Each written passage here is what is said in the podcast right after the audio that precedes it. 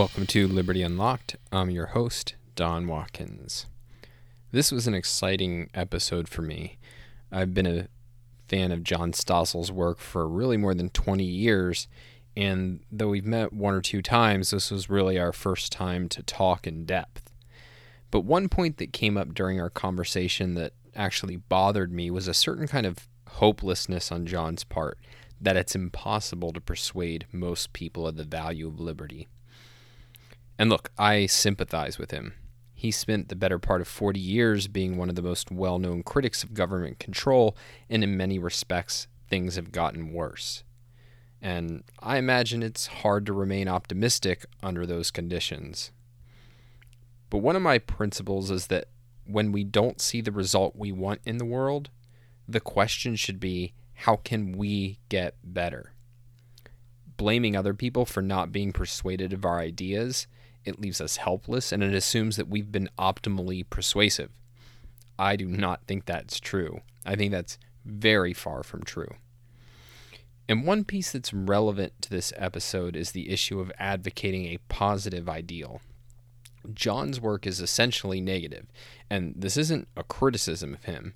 It's totally legitimate to have an intellectual division of labor where a journalist specializes in showing how government control is making our lives worse. But too often, people associated with the liberty movement have an essentially negative, even cynical view of government. Government messes up stuff, and so we want as little as possible like their message amounts to little more than get the government out.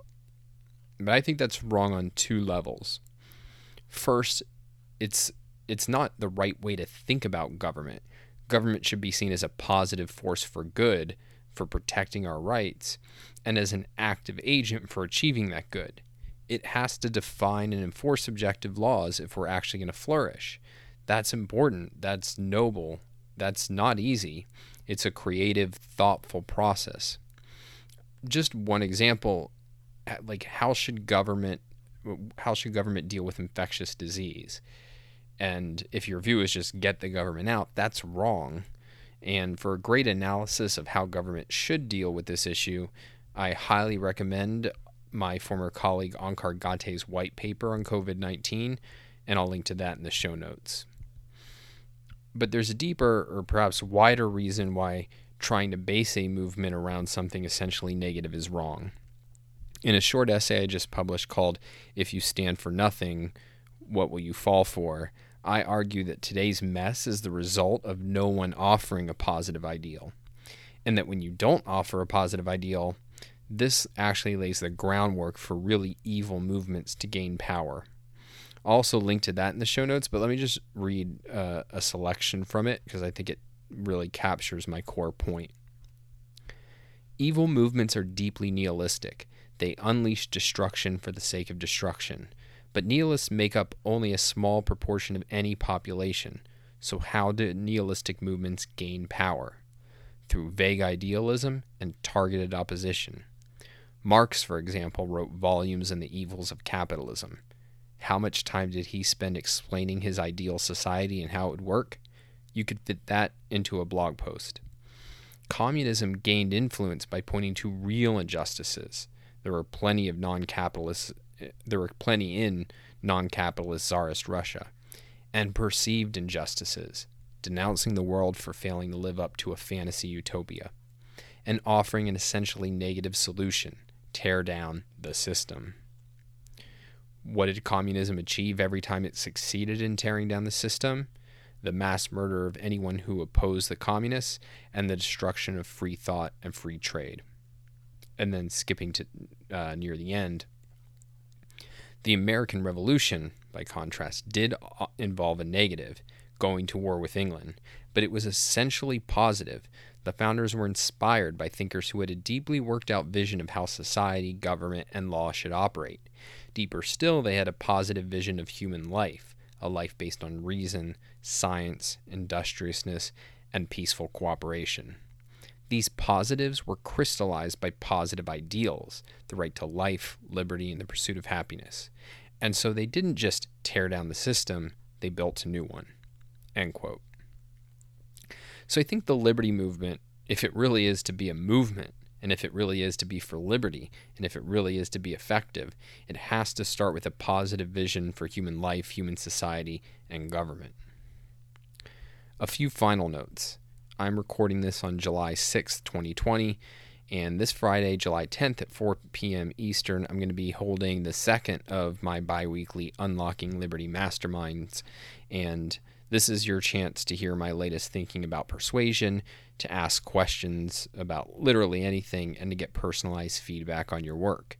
For details, go to donswriting.com and click on the Mastery tab. Last thing before we get to the interview if you want to support the show, the best thing to do is sign up for the newsletter and f- get my free Persuasion Bootcamp email course at donswriting.com.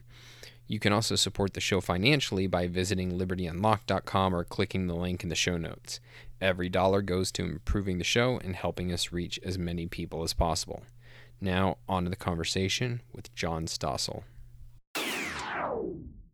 Well, great. Uh, thanks for coming on the show. So I can't actually remember a time when I didn't know about your work. I grew up during the 80s and uh, you were always a fixture of 20/20. But then I remember, I think it was 1999, you did a special on greed. And a year or so earlier is when I discovered Ayn Rand and other pro liberty thinkers. And there just had never been anything like this on TV where it was challenging the idea that business success was immoral and I remember I recorded it on a VHS player that I must have you know worn down until it was frizzled. Uh, but the surprising thing to me to learn was that you, I mean, you became interested in pro liberty ideas pretty late. Like you were already successful in your career, as I understand it. And I'm really curious as to what you know where you started and how you got to becoming probably the most prominent media figure who is in favor of liberty. Well, that mostly says the sad truth that there are just so few people in media in favor of liberty. And I wasn't when I started, you're right. I came out of college as a garden variety leftist, taught by my professors that it's just terrible. The country has these problems, and government programs now know how to fix it. We now know what works, they said. And I certainly believed that when I fell into my first reporting job in Portland, Oregon, and became a consumer reporter for no particular reason except that I'm a stutterer and I didn't want to cover what everybody else was covering. And so I tried this new beat. And I won the approval of my peers by bashing business, like all good leftists like to do, for years. Well, wait, uh, before we go with the story, I'm really curious. So, a stutterer who decides that you're going to go into TV r- reporting, what was what was the motivation behind that choice? Decides is really not the right word. I was just looking for something to do before going to grad school. I envied my peers in Princeton who I know I want to be a doctor, a lawyer, and I didn't know what I wanted to do. So I took every job interview that came to campus. And one was a job with Seattle Magazine to work in its circulation department. But by the time I graduated, uh, and I took it because, hey, free trip to the Pacific Northwest. That's right. the most interesting offer I had. Seattle Magazine folded before I got there, and they said, You want to work in our TV newsroom? Okay. I had never even watch television news. I never liked writing. I got my worst grades in English. But here I was doing research and writing for the anchors. And writing for TV is different. So, because I didn't have my training in writing, uh, it really helped me because I had to learn through fear. I didn't want to fail. And uh, my mother had said, You better work hard or you'll freeze in the dark. And I continue to believe I would freeze in the dark if I didn't succeed in this job. And then my stuttering wasn't that severe, and they pushed me to go on the air and to do some reporting myself. And I, as long as it was pre-taped, I could cut the stutters out in editing, and I could do things several mm-hmm. times.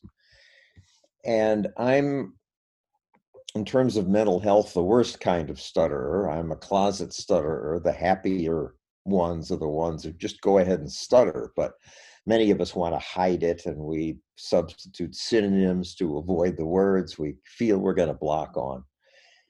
And so this tormented me for a long time, but I liked the job and I wanted to succeed.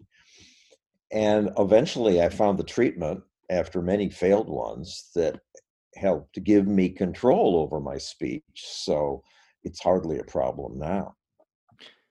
I'm, I'm curious if you years, could summarize what that is real quick, because I like I coach a lot of people who want to become good communicators, and it's not an uncommon problem to have tics and and even more severe things. And I'm, I'm curious if there's uh, you know something that's uh, you found was helpful to you and to others.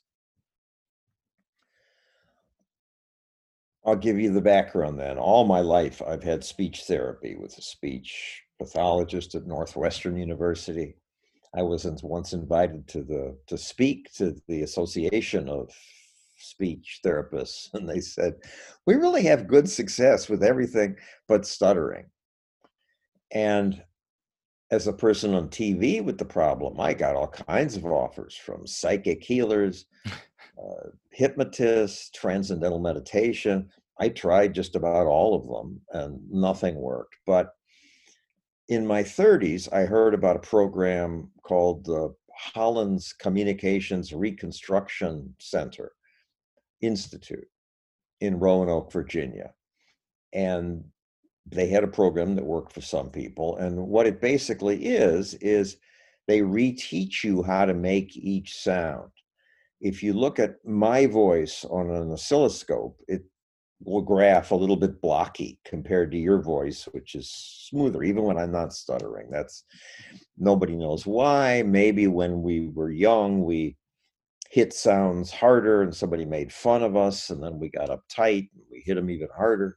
Who knows? But they put us in a little room and you made each sound and tried to keep the red light, the green light on the computer from turning to red, which is what would happen if you hit the sound too hard. So 20 minutes, and then you'd go into a common room and talk to each other. You were supposed to talk two seconds per syllable. Now that's really slow. And that was just half a second per syllable. So it was so boring but I was motivated and I did it all. And coming out of this program after two weeks, I could speak for the first time. It was wonderful. And I did a 20, 20 piece on it to convince this is the cure finally for stutterers. Since then, though, I have learned that a bunch of people took that training and relapsed. It did not help them. I think it's because you have to be super motivated to do all the boring practice. And I was, and it takes a long time to change habits like speech. So it doesn't work for everyone. And now I realize that another approach is just to get comfortable with stuttering. I really like this idea though. We we've seen it come up two times in 10 minutes about like how your motivation allowed you to like push forward into endeavors that are you were not kind of like ideally suited to achieve like and, and i mean that really feeds into freedom right? Like freedom is demanding. If you want something you have to actually work to achieve it. So i guess getting back to your journey now you're in journalism you're starting to get some success on tv what does your trajectory look like from there I didn't know what it looked like. I wanted to get out of Portland to larger markets where you made more money and got more viewers for your work. And I got a job offer in New York City to be a consumer reporter. I worked at a local TV station there for eight years and um, was hired by ABC, Good Morning America, in 2020 to be ABC's consumer reporter because I was winning awards for my work. I won 19 Emmy Awards, the my peers in the media love bashing business. But after I did that for a while and paid attention, stayed on the beat, I noticed that the regulations that all of us were calling for, many of which got passed, they created a Department of Consumer Affairs in Oregon, partly because of my reporting. They didn't make any difference. We would do a story where we would take a send a car to repair shops with a loose spark plug or TV with a loose tube at the time and 18 of 20 would say, oh, just loose tube, no charge. But two would say, oh, we got to keep it for the weekend, and they give you a bill for $200 when we come back. I'd confront them and say, well, would you ever say blah when it wasn't true and claim this? Oh, I know we never said that. Oh, yeah, well, I've got the tape here. And that was then dramatic television to watch them squirm. And politicians would call up and say, that was great. We're going to pass a law based on what you did. And young John Stossel was so proud that these people were paying attention to me and they were going to oh, pass sure. a law. But two years later, we did the same story and got the same results. Hmm. So it made me wonder well, what's the Department of Consumer Affairs doing? And they had a dreary building where they sat around and drearily filled out forms and demanded that people get a license to do TV repair or car repair to prove they knew what they were doing and to post bond. And so Americans like this. We license drivers, we license dogs. It's instinctively, we think it makes us safer. But all it really did was force people to hire a lawyer to understand the government forms uh, and to fill out and to spend a little more money. So it made every TV repair cost a little more. And if you were an immigrant or someone who didn't speak clear English, you probably didn't even know about the rules or you just stayed underground, which isn't healthy. So it didn't do anything, but they kept adding these rules. And the more I watched that, the more I saw was that what the left was pushing was just more government all the time. And it wasn't working. It just made it very hard to start a new business. So I started reading the conservative media. But they appeared to want to go to war with everybody and to police even the bedroom, which seemed wrong to me as a young hippie in the 70s. And then I discovered libertarian thinkers. I discovered Reason Magazine. Thought, oh my God, these people understand this much better than I do. And this just all makes sense. And they are so right. Do you and remember a writer or an article that really resonated with you early on? Virginia Postel's Postrel's editorials. She mm. was the editor at the time, and what she made sense, what she said made so much sense to me.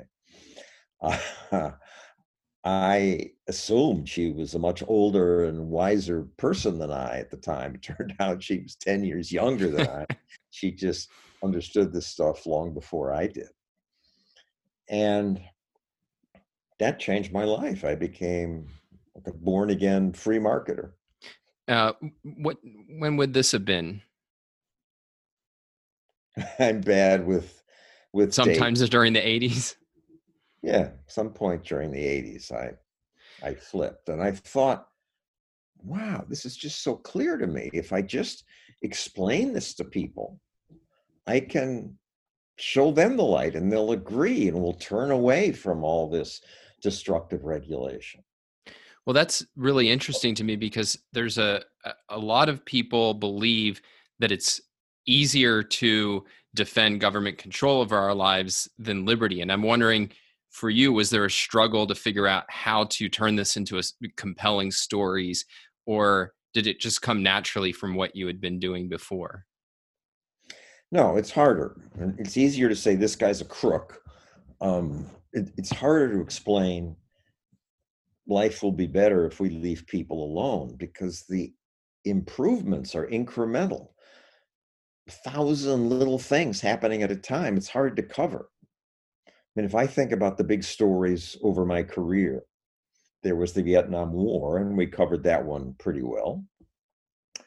Um, but otherwise, the media just covers the dramatic event of the moment the earthquake, the terrible weather, the constant threats that we hype Ebola, West Nile virus, SARS, Y2K is going to crash all the planes. But what are the real big differences since I started? Google, Facebook, uh, cell phones. We didn't cover that at all because it mm. happened in a million places, bit by bit, and there's just no way reporters can cover that. So we missed the big stuff. And what was an early story that you did from this new perspective that you had on the value of freedom where you thought, okay, I got, I'm on to something here. I, I, I think I can really tell the story of freedom versus government control in a compelling way? One of the first, or maybe the first, was a story in 2020 that made Hugh Downs go, hmm, I hadn't thought of that. The things that improved because government let go. And it happened to be a year when, uh, under the Carter administration, they got rid of the civil air, the Civil Aeronautics Board's power to regulate airline prices and the Interstate Commerce Commission's right to regulate rail shipping prices. I mean, trucks were taking furniture to California, but they weren't allowed to bring carrots back. So they would come back empty because they didn't have the permits to take carrots. And they repealed these laws as well as price controls on natural gas. The senator from Washington state said prices are going to go through the roof. But in fact, without price controls, more people entered the business and the price of gas dropped sharply. So all these things saved us billions of dollars, but nobody noticed because it's saving you a buck when you buy something because the price of shipping is cheaper. People don't notice that. But I put this together in a story, and that was one of the first ones. What I naively thought was that once once I explained this to people, they'd get it. But you get it, apparently. It was just like honey to me. But as I've discovered over the years, some people's brains will just not let this in. My wife is one. I, she's watched these videos. I've argued with her for 35 years. She's barely budged. Whenever there's a new problem, she says to me, Look at the New York Times. Doesn't government have to do something about this? What's your take on that? Not her in particular necessarily, but why do you what do you think it is that makes it hard or perhaps impossible to convince some people? I don't know. There's something wrong with their brains, but there are more of them than there are of us, sadly. And even they get a little less certain if you present them the other side, and they start to appreciate a few of the things spontaneous order can bring. But it's an uphill battle. I really thought we were going to win. And now, under Trump and these crazy socialist Democrats, we are losing on front after front. With that's one question. Exceptions. Yeah, well, that's one question I wanted to ask you, which is, what's your take on the general state of the liberty movement? Because c- uh, clearly, the two leading parties and sides, if you will, have moved very far away from freedom. What about the people who are advocating for freedom? What do you see as the positives and negatives right now?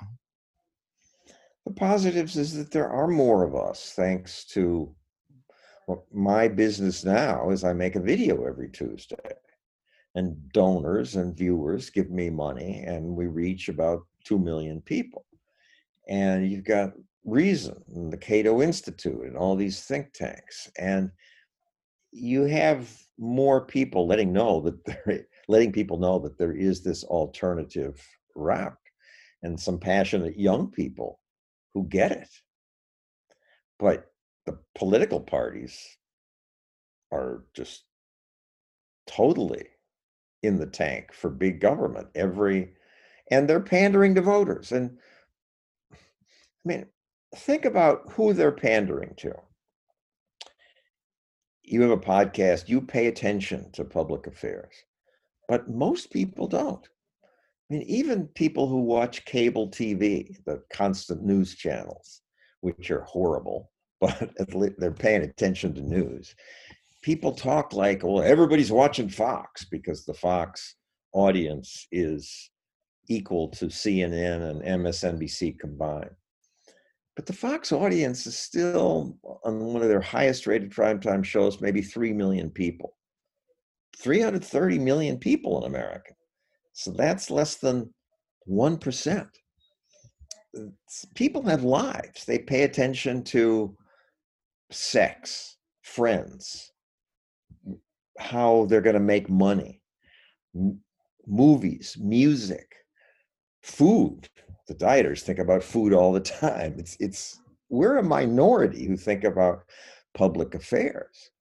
And unfortunately, all those people who never think about public affairs every 4 years they they do vote and the politicians pander to that and what they're pandering to is that natural human instinct problem oh government's got to do something and the idea that government doing something causes more problems and the reason we have to fix this now is because of that problem that they caused requires more thinking. And if you're thinking about your date uh, or making money or music and so many other things you, really don't have time to think that through or the interest in it's it's a hard pitch particularly if what you're saying is i want you to think this through and i think that you should come to ideas that will make you unpopular and outside the mainstream right? It's a it's a challenging thing to uh, to come to people with that sort of agenda. But that's one reason i was really interested to talk to you because i think one of the most powerful ways like granted it's a very hard problem is through is through stories. And of course there's kind of fictional stories which can be very powerful but there's also you know non-fictional stories which is against the grain of most people who do become interested in liberty come from it from a very idea centric way. Like they're the ones reading hayek and you know reading Ayn Rand and reading like dense philosophy. And so they don't tend to just by uh, nature be storytellers. And so i wonder how you think about you know because you're you're kind of in an interesting space not straight journalism but not just outright yelling your opinion at people. What, how do you think of what you do and what do you see as like things that we could all learn about how to be better you know storytellers if you will for liberty um just to sort of refine your question it's true that young libertarians who are reading Hayek are an unusual group. I'm totally into this, and I couldn't get through the Constitution of Liberty. Uh, Ayn Rand, by contrast, is a storyteller, and she convinced, educated more people because she's a storyteller. And I didn't come to it naturally. I never liked the English courses in school.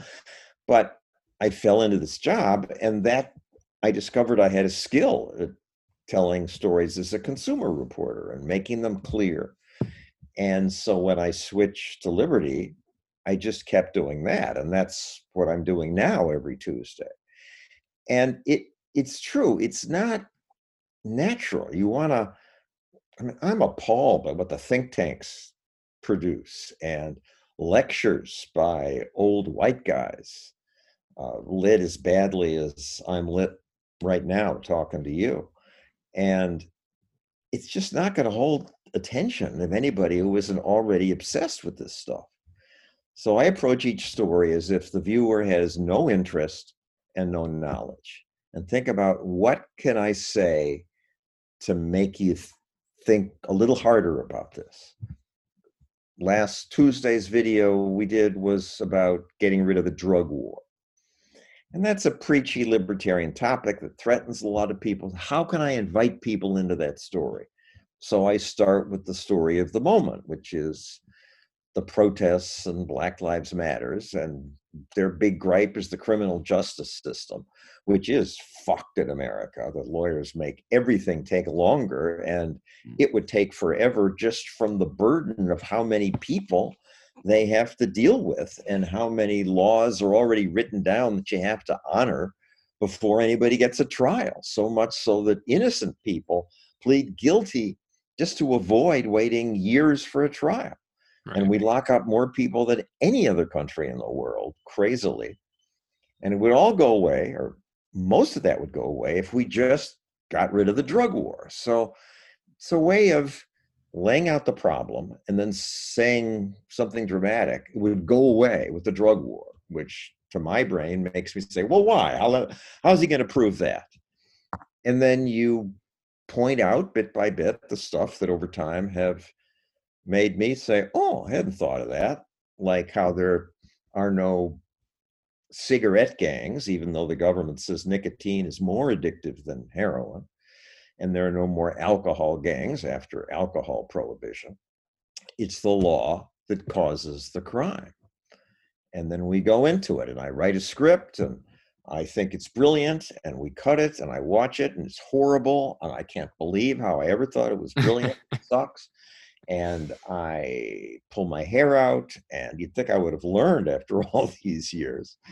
Um, and I rewrite it, and I think, oh, now it's going to be great and it's better, but it sucks again. And I can't believe I thought that would work. And we go through about 10 cuts before I think it's interesting enough to hold a viewer's attention. And when I started, there were just three channels. So a lot of people had to watch 20/20.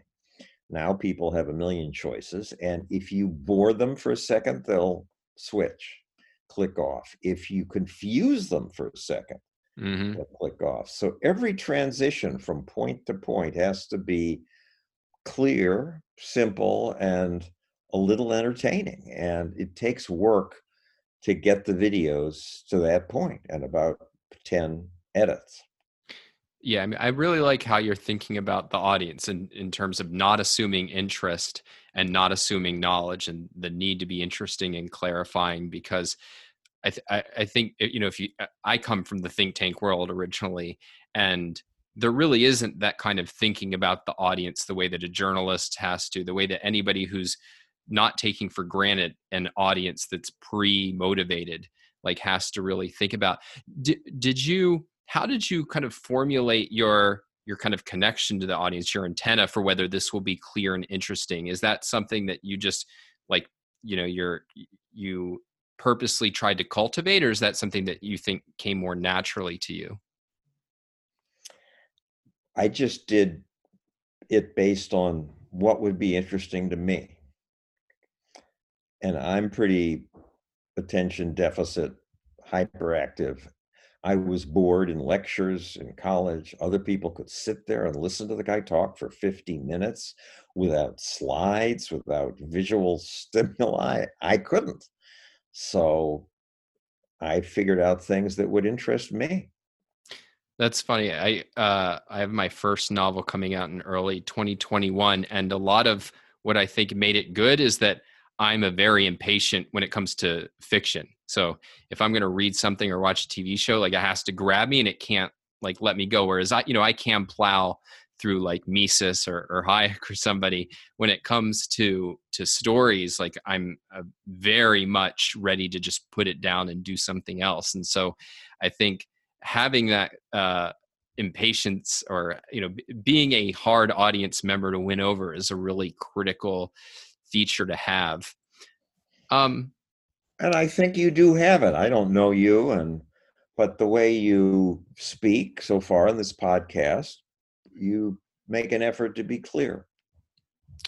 It was hard won. I I started professionally in let's see, 2006, I guess. And I could barely order a Subway sandwich without stammering. It wasn't an actual stutter, but just I didn't have a very well organized mind. I could write very well when I had time to go over it 10, 20 times. But in terms of actually being able to formulate coherent sentences, that was a huge struggle and a lot of it was just practice and and then slowing down like i felt like i had to rush through everything i had to say or people would lose interest and i realized no they lost interest because i'm plowing through everything i had to say and not being clear so it was it was a very long uh, struggle. But I think one of the reasons that I've been successful helping others become better communicators is because I didn't start out naturally good. Like I had my own struggles of putting in the years and putting in the effort. And so, A, I learned a lot about how to learn those skills. But B, I think people, when they're approaching creative things like writing or speaking or storytelling, there's a tendency to ask, Do I have the talent? Did, was I born as one of these chosen people who can, you know, be really good on camera or write really good books? And so when they see somebody who they think is good, and then you tell them, you know, I started out very bad, that can be really motivating for them and let them know, oh, it's okay if I'm not good at this moment. You've learned not to say, oh, which is what a lot of radio hosts have to learn. I noticed it in local news that some, the star athlete of the moment, Jim Bouton at WCBS, would come in, and some of them were just natural at doing TV. They could just talk. Ron Swoboda. But the ones who lasted long and had successful careers were the ones who had to work harder at it and had to learn it. I'm sure you've been pitched by countless potential guests and people who want to get their messages out. When somebody comes to you and says, "Hey, John, I want you to cover something I'm interested in, or you, I want you to put me in front of a camera," what are the qualities that are appealing to you, and what makes you say, "I'm just going to file this guy's email and uh, not pay attention to it from now on"? You got any video? You got some dramatic 10 seconds that I can build a story around? It's not enough that you talk to me about an idea. I need pictures, pictures that are eye candies, a phrase in the business. Then I just listen to the person. If the person speaks in a way that you instantly get it, he's a good candidate or she, I think these ideas are much more palatable if you oh. receive them from a woman because men traditionally have been the fat cat overclass or minorities. I absolutely, if there's a minority person who says it no better than the white guy, I'll pick the minority just because it cuts through the stereotypes. But if it interests me, that's and they speak pretty well. Sometimes you get people who've had things happen to them and you, and they don't speak well. And then I've done interviews where I shot an hour to use to pull out 45 seconds. I've pretended to go to sleep to make people shock them out of their drone to try to say how boring they are. I've screamed at them uh, just to make them try to get more passionate back just to get them to tell their story better. I and I tell them in advance that these are gimmicks I'm doing to help them break through the clutter of television. And if they don't like their response i tell them don't worry i i'll ask it again. Uh, you don't have to say it all in one long endless run-on sentence right now. Let me pull it out of you and we do it again and again. And generally, I can get usable stuff out of most everyone. That's really interesting. Well, that reminds me of one quality that you have as an interview- interviewer. So, you know, some of your interviews are not friendly attempts to help somebody get their message out, but you're asking hard questions of people who likely don't want to answer those questions.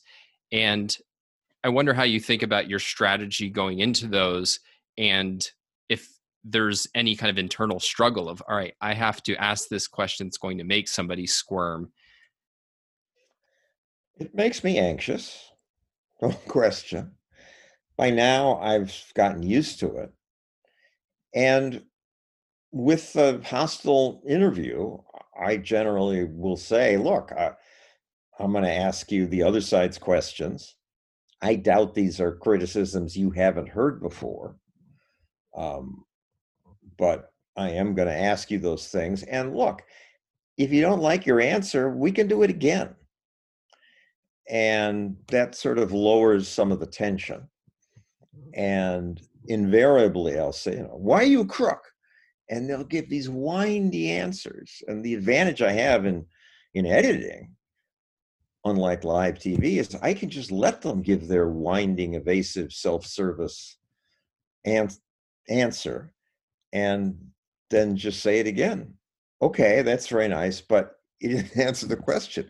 Why are you a crook? And usually the third time you get the a more direct answer that I can use. And how much do you have strategies going involved or strategies formulated going into an interview versus your very, you know, in the moment paying attention to what they're saying and thinking about I need to follow this up or that's very interesting or this is a, a promising avenue to explore? No real strategy but just try to try to listen carefully. Sometimes, I mean, economics, talking to these damned libertarian economists, they can be so tedious, and I will listen half asleep. Like, would I pay attention to this? And then I'll hear a moment where it's clear. And I'll perk up and I'll try to ask a follow up question based on what I just heard, thinking that those little 15 second moments are the ones that'll make a good video. Well, that was one of the most, I mean, it still sticks in my head all these years later, but I think it was from the Greed special you did where you were trying to explain spontaneous order and you're on an ice skating ring and you say, Isn't it amazing all of these people aren't crashing into each other? There must be some central person telling them where to go and how fast and so on. But of course, there's not. It's people making independent choices and adjusting based on, you know, the facts on the ground. And by that point, I think I was, you know, I was pretty young, 17 maybe, but I had already read, you know, Hayek's an uh, analysis of spontaneous order, and I had read writers try to recapitulate it in new ways. But that was the first time I well, thought you were a freak 17 year old. Well, I mean, I was a freak 14 year old is when I started on this but that was the first time I thought, okay, everybody should be able to get this. And I mean, analogies, I think, are really an important way of boiling things, uh, uh, complex ideas down. And I wonder, I mean, most people just don't seem to put in the work to think them up, but that seems to be something where if you, you know, have a guest who's articulating complex ideas with analogies and stories, like that's a gold mine. And I don't claim credit for originating originating many of these ideas. I would say I've had 10 totally original ideas over my career. The ice skating rink I stole from California economist Dan Klein, who uh, wrote about it in a print story. And I thought, whoa, that's an example that would work well on TV. And we got an Olympic champion to sit there with the microphone directing people. And you had eye candy, you had an ice skating rink, we had stuff to look at.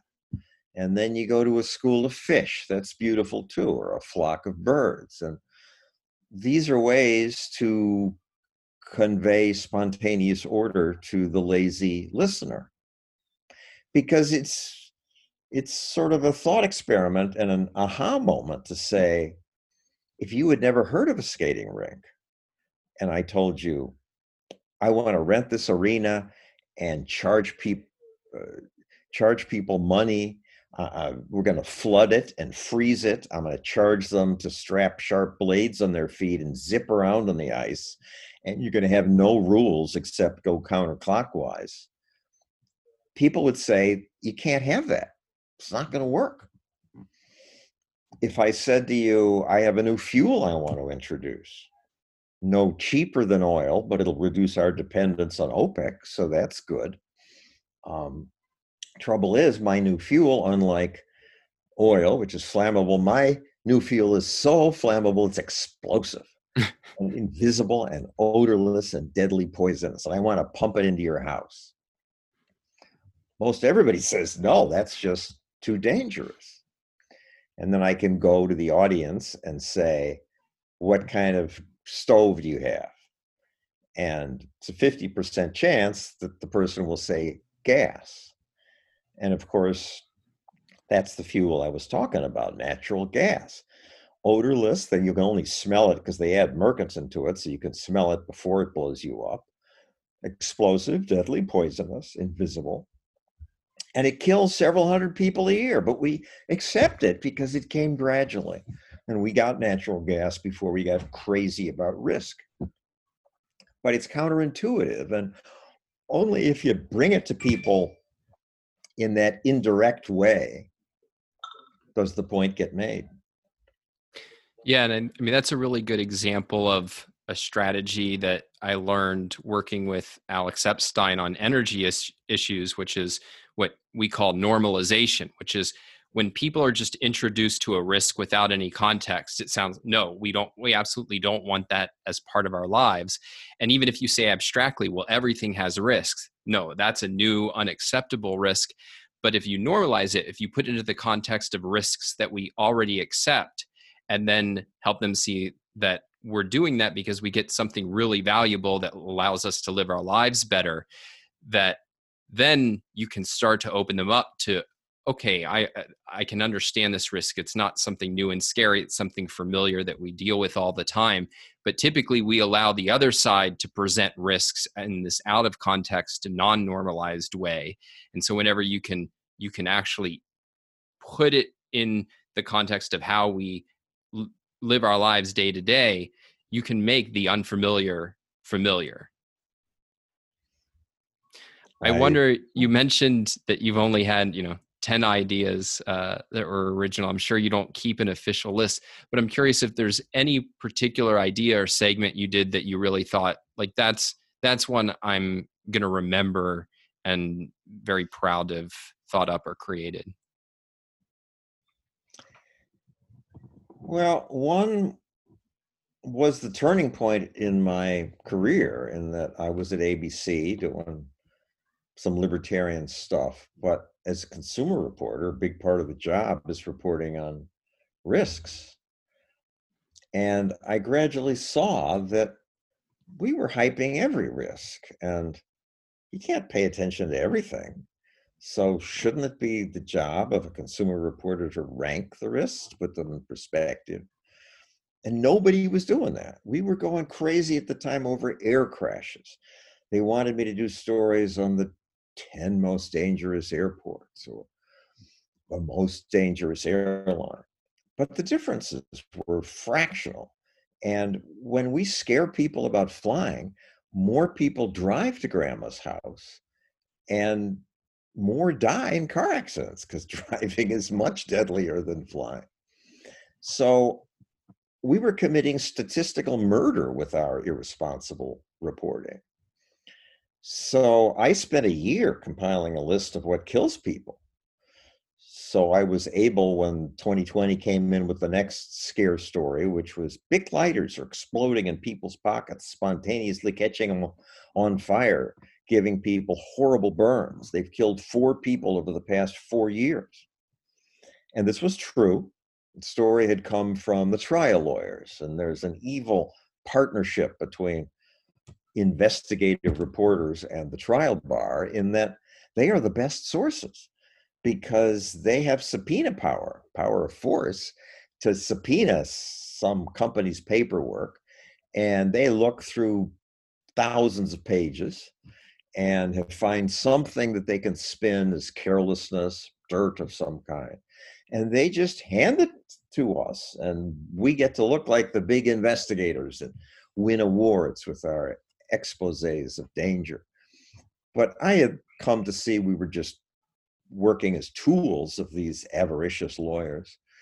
And it was already suspicious. And I had my death list, so I could say, I don't, I don't know, okay, I'll do the Bic Lighters story, boss. But look at the wall here. Shouldn't we do buckets, ordinary five gallon buckets? They kill 20 people every year many more than Bic lighters. It's mostly toddlers who fall into them and drown. It's a big country, a lot of nasty stuff happening to people. Or plastic bags, they kill hundreds of people over four years. Let's do a story on the dangers of plastic bags. And they looked at me like I was callous and they got Bob Brown to do the story. but I kept pushing them to let me do a show that ranked risks. And they finally agreed. Two producers quit in the production of the story. Oh, wow. And I thought I was going to lose my job and not be able to do. It became an hour documentary. And ABC, to its credit, eventually gave me permission to do it as long as they used the Nightline time slot afterward to have rebuttals. Um, and the boss said, I don't agree with you, but it's an interesting argument that deserves to be heard. So I got to do my show, We're Scaring You to Death. Actually, they made me put a question mark. So, are we scaring you to death um, about the wrong things? And that was the turning point. They didn't think it would rate well. They said, why do you want to do risk assessment? Do the stuff we know gets ratings diet, breast enlargement, um, anorexia. And I refused. And then they were surprised that this show got equally good ratings and praise from scientists. It's really interesting. Well, let's let's end with this. I'll ask my best John Stossel style question, and feel free to be insulted by that. I would even put it in that category. But John, you know, you did a lot of really good work pointing out these businessmen who were taking advantage of people and so, haven't you just devoted the rest of your career to saying, well, we shouldn't do anything to stop them? Isn't that what the free market really is all about? Or are you just uh, denying that they even existed?